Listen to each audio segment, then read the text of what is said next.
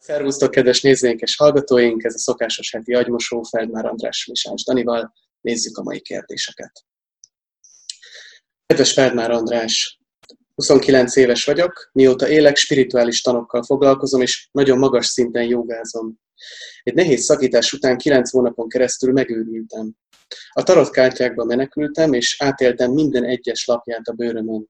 Elvesztettem a valósággal a kapcsolatomat teljesen, szimbólumokat láttam mindenben, meditációimban, az exemmel beszéltem végig, pedig ő nem volt ott. Le is feküdtem vele többször is, olyan intenzíven éreztem a bennem maradt energiáit, pedig ő nem volt jelen. Láttam előző életeimet, hallottam az om hangját, hangokat hallottam, amik meg akartak ölni, meg olyanokat is, akik felsőbb tudást adtak át. Végül is többszörösen meg lett mentve az életem. Ezután három hónapig bezártak a pszichiátriára. Pszichózis, mánia, bipoláris, skizofrén gyanús, mindent mondtak, végül is a zárójelentésemben nincsen diagnózis. Traumatikus volt, szörnyű. Miután kijöttem, abba hagytam a gyógyszerszedését, és azóta ajurvédikus és természetes módokon gyógyítom magam. Senkivel se tudok beszélni, mindenki elutasít, mivel elutasítom a gyógyszeres kezelést. Rettegek, hogy a pszichózis visszajön. Nem bántottam senkit, csak magamat, azt is, csak majdnem. De egyszer, de rettegek, hogy egyszer kárt tehetek másban is. Ez a legnagyobb félelmem. Ez valóban én lennék?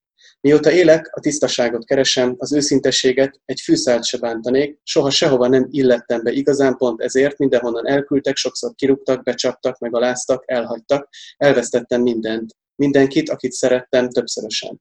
Én, a békesség és a jóga nagymestere, magamban hordoznám az ördögöt. Képes lennék ártani másnak, és ezt el kéne fogadni végre, csak én nem ezt az utat választom? Van választásom a hangokkal szemben? Mi az első jel, hogyha baj van, honnan ismerem fel? Azért, mert engem is bántottak? Mert a testem emlékszik előző életeim sérelmeire is, és ezt valahogy elő tudtam idézni önmagamban? Minden zseni potenciálisan ugyanakkora őrült, vagy akár még gyilkos is lehetne? Ez igaz lehet? Kérem, segítsen! Négy hónapja mióta, kijött, mióta kijöttem a kórházból, nincsen kihez fordulnom, és nincs kivel beszéljek. Viszont már nem hallok hangokat, csak nagyon ritkán. Gyógyítom magam minden tudással, amiben hiszek, meditációval, jogával, étellel, védikus tudással, és jobban vagyok, mint valaha, de rettegek, hogy ez majd az életem során még visszajön. Nagyon várom a válaszát. Kérem, segítsen! Hálás köszönetem!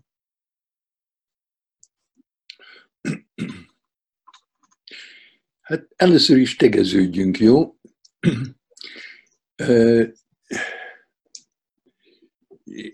A sok kérdésedre sok igennel válaszolnék.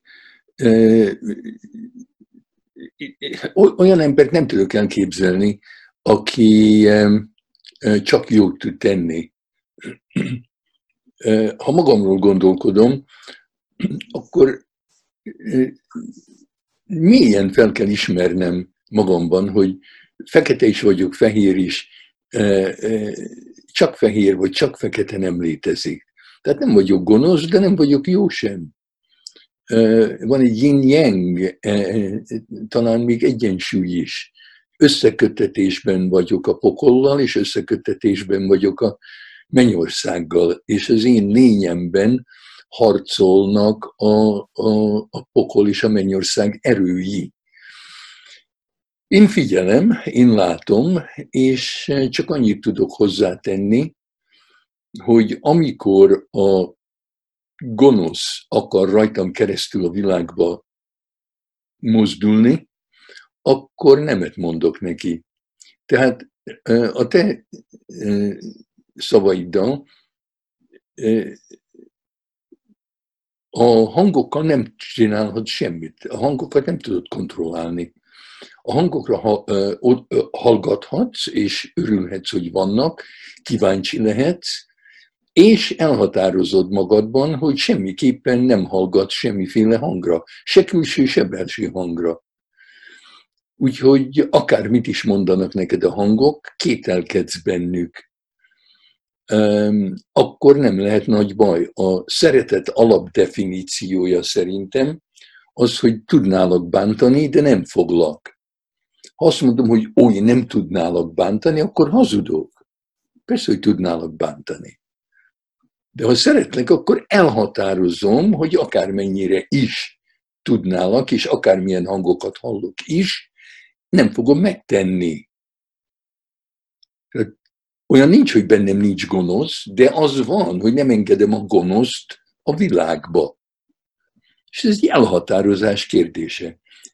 Szerintem nem attól kell félned, hogy valahogy a, a, a, a pszichózis még egyszer visszajön. Hát nincs pszichózis, csak te vagy. Te csináltál valamit, amit pszichózisnak hívtak. És azt mondod, attól félsz, hogy ezt még egyszer fogod csinálni. Hát határozd el, hogy nem fogod még egyszer csinálni.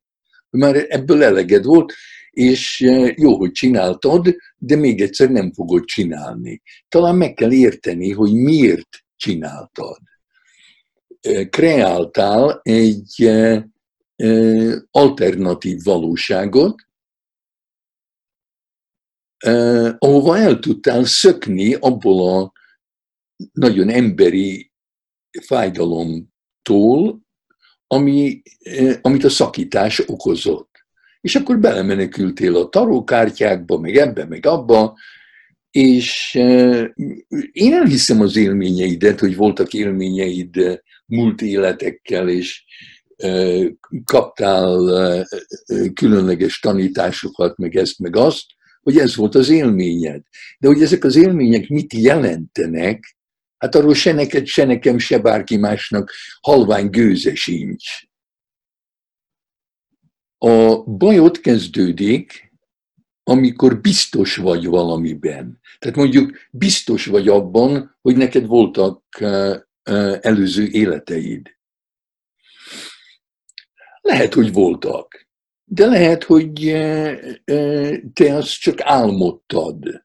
És amit te valóságnak képzeltél, az csak egy álom. Én többször voltam olyan tudatállapotokban, álom vagy másképp, ami, amíg benne voltam, teljesen meg voltam győződve arról, hogy ez a valóság. És aztán felébredtem belőle. Szerintem olyan valóság nincs, amiből nem lehet felébredni. Tehát ha vigyázni akarok magamra és másokra, akkor bármit gondolhatok, bármit képzelhetek, de vigyázzunk kell arra, hogy mit csinálok. És ha úgy tűnik, hogy valamit csinálok, amit én nem akarok, akkor az olyan, hogy ketten vannak bennem, és akkor már valami nagyon furcsa történik, akkor barátokra van szükségem, akik... mint az Odisszeuszt oda kötnek az árbóchoz, hogy ne tudjak a Skilla vagy a Karibdisz felé menni, mert tudom, hogy abból baj lesz. Tehát ha nem tudom meggátolni magam abban, hogy olyan dolgokat csináljak, amit esetleg később megbánok, hát akkor vegyem észre azokat a jeleket, hogy ó-ó, most ebbe a tudatállapotba kerülök, akkor legyetek szívesek, kedves barátaim, zárjatok be a szobámba, és ne engedjetek ki. De hát az ilyen nagyon ritkán történik, és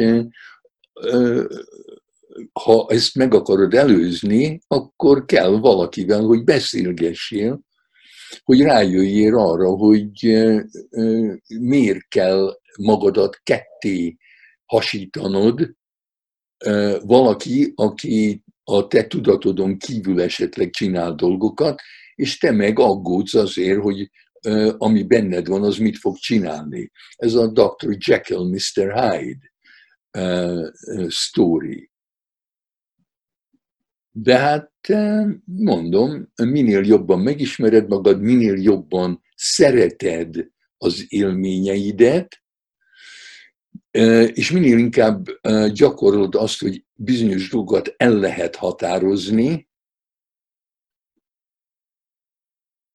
annál kevésbé fogsz félni.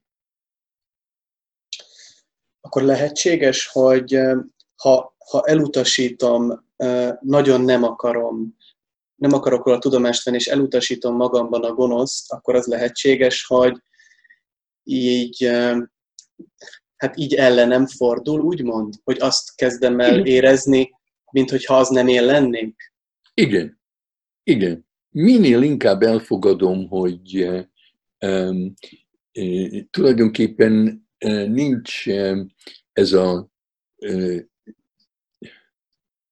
bináris gondolkodás, hogy, hogy tulajdonképpen volt egy olyan Isten, aki volt mielőtt az Isten ketté vált a, a Luciferré és az Istenné, a gonosz és a jó.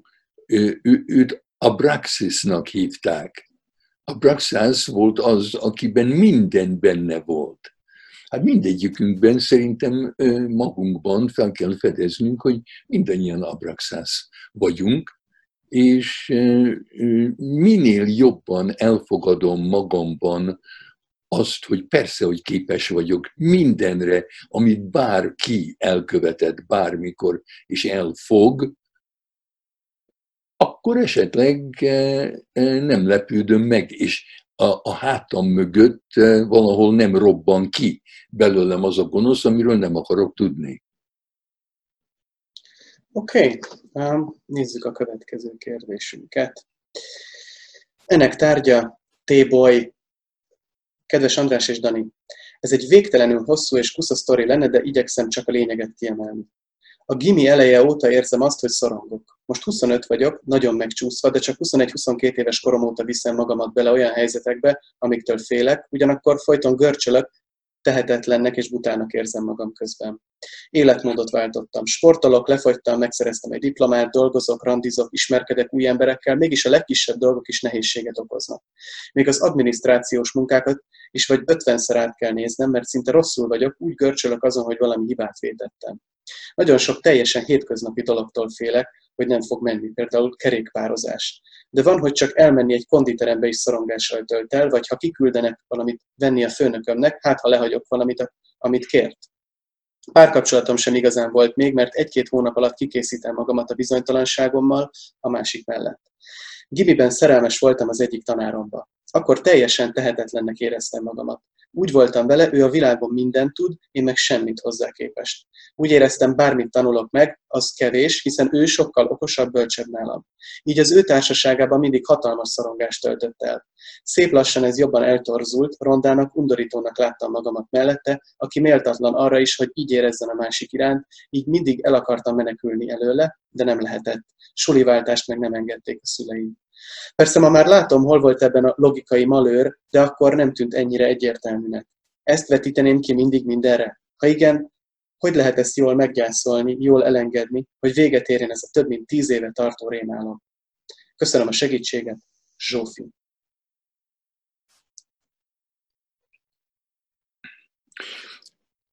Úgy gondolom, arról beszélsz, hogy tökéletes akarsz lenni, és akkor a kérdés az, hogy miért akar bárki tökéletes lenni, amikor az lehetetlen. Tehát aki lehetetlent akar, az szenved. De te azt akarod, hogy tökéletes legyél. A, a perzsa szőnyegekbe e, direkt egy hibát szőnek, mert e, ők úgy gondolják, hogy csak az Isten tökéletes, és ha egy ember tökéletességre törekszik, akkor megsérti az Istent, vagy az isteneket. Hát mi, mi ez? Van egy ilyen bináris gondolkodásod, hogy vagy te és a másik, mert ha magadra vonatkozik, akkor a másikra is vonatkozik, hogy vagy az Isten vagyok, vagy giliszta. És semmi nincs közötte. Hogyha nem vagyok az Isten, akkor, akkor a giliszta vagyok. A tanárod az Isten volt. Ő hozzá képest magadat gilisztának képzelted. Semmi nincs között az Isten és a giliszta között. Hát az rettenetes. Ja, így nagyon nehéz élni. Hogy miért játszod ezt? Egy gondolatom van, persze semmi sem biztos, tehát a bizonytalansággal meg kell tanulnod, hogy éljél, főleg most a koronavírus idejében, hogy valahogy gyerekkorodban úgy gondoltad, hogy talán szeretnének téged a hozzátartozóid, a szüleid, ha tökéletes lennél. Úgy magyaráztad meg magadnak, hogy ők nem szeretnek téged, hogy megérdemled, mert nem vagy tökéletes. Tehát így tartottad meg magadnak a halucinációt, hogy, hogy van hatalmad, hogy minden rendbe jönne, ha te megerőltetnéd magad, és tökéletessé válnál. Azok, akik szeretve érzik magukat, nem törekednek a tökéletességre. Esetleg szeretnek valamit csinálni, és annyit csinálják, olyan sokszor gyakorolják, mert élvezik a folyamatot, hogy esetleg tökéletesek lesznek. De nem azt keresik. Tehát e, e, valahogy föl kell ébredned arra, hogy vagy szeret valaki téged, vagy nem. Ha valaki azért szeret téged, mert tökéletes vagy, az nem szeret téged. A, a szeretet az elfogadja a másikat úgy, ahogy a másik van. Anélkül, hogy azt kívánná, hogy jobb legyen, más legyen, ez az, vagy amaz. Hogy örülni tudjak a másiknak úgy, ahogy a másik van. Hát ha a kezdettől fogva neked örültek volna, úgy, ahogy vagy, akkor most nem lennél ebben a e, helyzetben. De nem késő, el kell, ki kell ezt gondolnod, végig kell menned a logikán, és tulajdonképpen meg kell tanulnod relaxálni. Ahelyett, hogy e, e, küzdjél a tökéletesség, tökéletességért, relaxálj abba, ami vagy. És örülj magadnak, tanuld meg azt, hogy nem kell tökéletesnek lenni. A minden és a semmi között mindig van valami, ami elég. Neked nem. Neked csak minden és semmi. Hát tanuld meg, hogy vannak dolgok, amiket érdemes megcsinálni, de nem érdemes tökéletesen megcsinálni. És ha valaki szeret téged, akkor, akkor nem lesz rád dühös, és nem fordul el tőled, hogyha hibázol. Én szeretnék neked adni egy bank számlát, amire ráteszek tíz millió hibát. Tehát, ne is, tehát amikor hibázol, akkor kiveszel a bankból annyi hibát, amennyit hibázol naponta. És addig ne is gondolkozz arról, meg gazdag vagy a hibá. Én, én adom neked ezt az ajándékot, és költsd el. Tulajdonképpen nem lehet tanulni, ha nem akarsz hibázni. Mert akkor abba ördögi körbe vagy, hogy amit meg kell tanulni, azt már neked tudnod kellene. Ha nem tudod, amit meg kell tanulnod, akkor giliszta vagy. Ha meg már tudod, amit tudnod kell, akkor meg nem tanulsz semmit. Tehát ez egy, ez, ez egy rettenetes helyzet, amiben vagy, menekülj ki belőle. És csak tőled függ, senki mástól. Esetleg ajánlom a Brené Brownnak a Bátorság a boldogság című könyvet, amiben ír arról ő, hogy sokáig úgy volt vele, hogy nagyon nehéz volt elküldeni egy-egy munkát, szöveget, amit megírt a kiadójának vagy a szerkesztőjének, mert állandóan azt érezte, hogy nem elég jó, úgyhogy tökéletesnek kell lenni, és aztán ő ír arról, hogy fordult át az benne, hogy már ő úgy érzi, hogy ha elég jónak gondolja ő azt, amit írt, akkor az elég jó, és az elküldhető. Nézzük akkor a mai harmadik kérdést. A tárgya rossz anya. Kedves András és Dani, van egy egyéves kislányom, akit nagyon vártunk éveken át. Igazi csoda, hogy megszületett. Kiderült, hogy a mozgásfejlődése le van maradva. Természetesen járunk, járunk vele tornázni. Ezzel kapcsolatos a problémám. Néha borzasztó dühöt és haragot érzek iránta, amiért nem úgy fejlődik, ahogy kell, ahogy más gyerekek. Azt érzem, hogy szégyellem, hogy ilyen. Még leírni is borzasztó, sírok is, miközben ezt leírom. Annyira bűntudatom van, hogy ezt érzem. Félek attól, hogy kárt okozok neki ezzel, ha megérzi. Nem nagyon viszem közösségbe sem, nem akarom látni a lesajnáló pillantásokat. Emiatt is bűntudatom van. Egyszerűen nem tudom, mit tegyek, hogy ezen túljussak, és nehogy őt bántsam, ő nehogy sérüljön. Persze nyilván már sérült is. Azt érzem, hogy borzasztó anya vagyok emiatt. Mit tehetek? Köszönöm, ha válaszoltok. Üdvözlettel, É. Nehéz helyzet, te is tökéletességre vágysz, és azt a hibát követed el, hogy azt hiszed, hogy a kislányod és te egyek vagytok. Hát fogadd el, hogy nem. Hogy ha ő tökéletes lenne, az nem jelenteni semmit a számodra. Tehát nem, nem, nem szabadna büszkének lenned rá, ha ő lenne a legfejlettebb. És akkor nem kell szégyelned magad, hogyha nem. És ki, ki hasonlítja össze valakivel. Lehet, hogy túl kövér, lehet, hogy túl sovány, lehet, hogy nem elég magas, lehet, hogy túl okos. Hát miért legyen olyan, mint más? Mit jelent az, hogy mozgásfejlődése le van maradva? Kihez képest? Honnan tudja bárki, hogy hol, hol, hol, hol van az a térkép? Úgy nézel a gyerekre, mint egy gyerekre. Nem úgy nézel rá, mint egy, egy egyénre, akiből nincs még egy. Ez az egész szokás, hogy össze kell hasonlítani a gyerekeket egymással, egy hülyeség. Aki tényleg kapcsolatban van a piciével, annak nem kell megmérni, hogy, mennyi, hogy, hogy, hogy hízik-e vagy nem, vagy hogy nő-e vagy nem, vagy hogy okos-e vagy nem. Hát ha kapcsolatban vagyok a picimmel, akkor látom, hogy mi van, hogy mivel küszködik, mi, mi könnyű neki, mit szeret, és együtt vagyok vele. Nekem nem kell a gyerekem, mint egy toll a kalapomba, és akkor dühös vagyok rá, mert szégyellnem kell, nem, nem egy jó toll, másoknak jobb tolla van a, a kalapjában.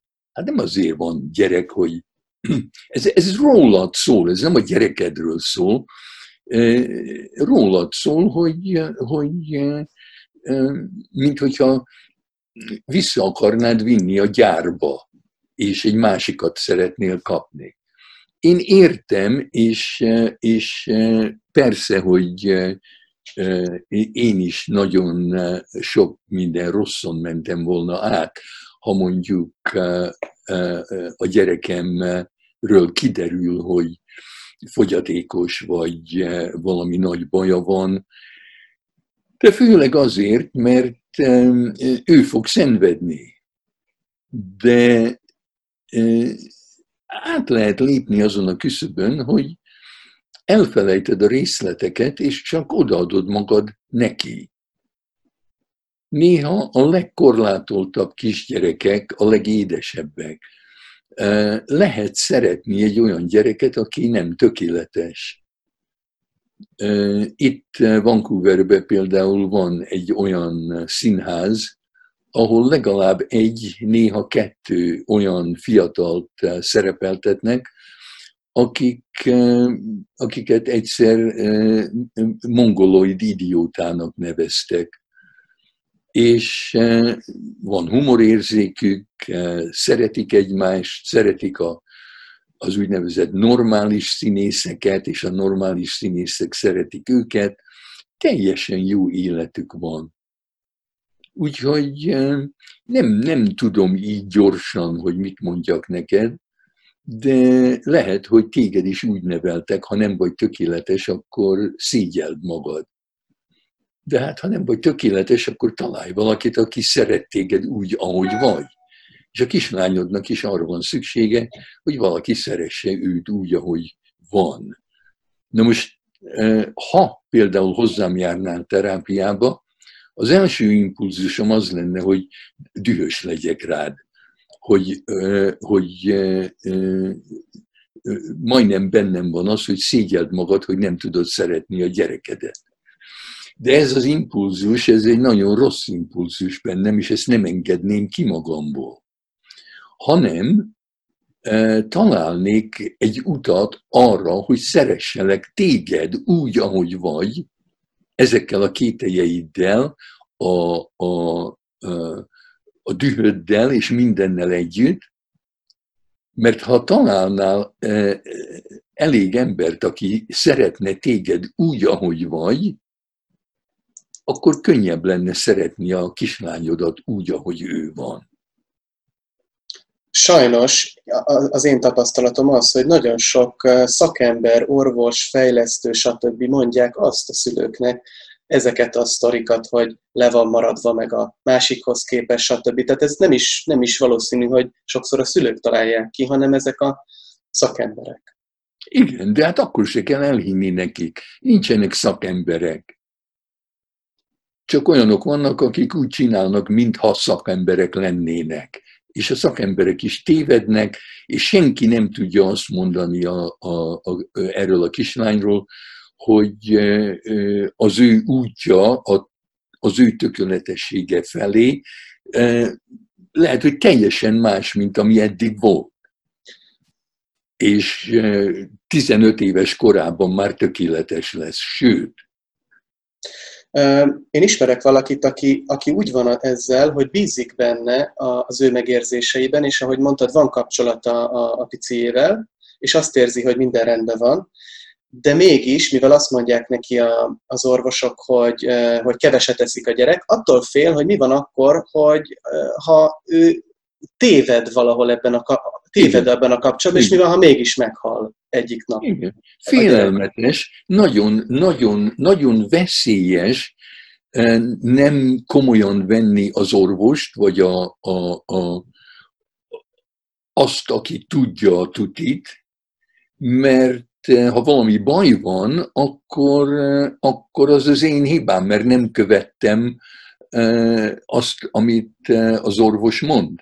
Például, hogyha egy pszichiáter fölír orvosságot, és én elhatározom, hogy nem veszem be, hát akkor bármi történik, az azért van, mert én nem vettem be az orvosságot, amit a pszichiáter előírt. Tehát óriási bátorság kell ahhoz, hogy az ember azt csinálja, amit érez, ahelyett, hogy azt csinálja, amit a, a, a tudós mond neki.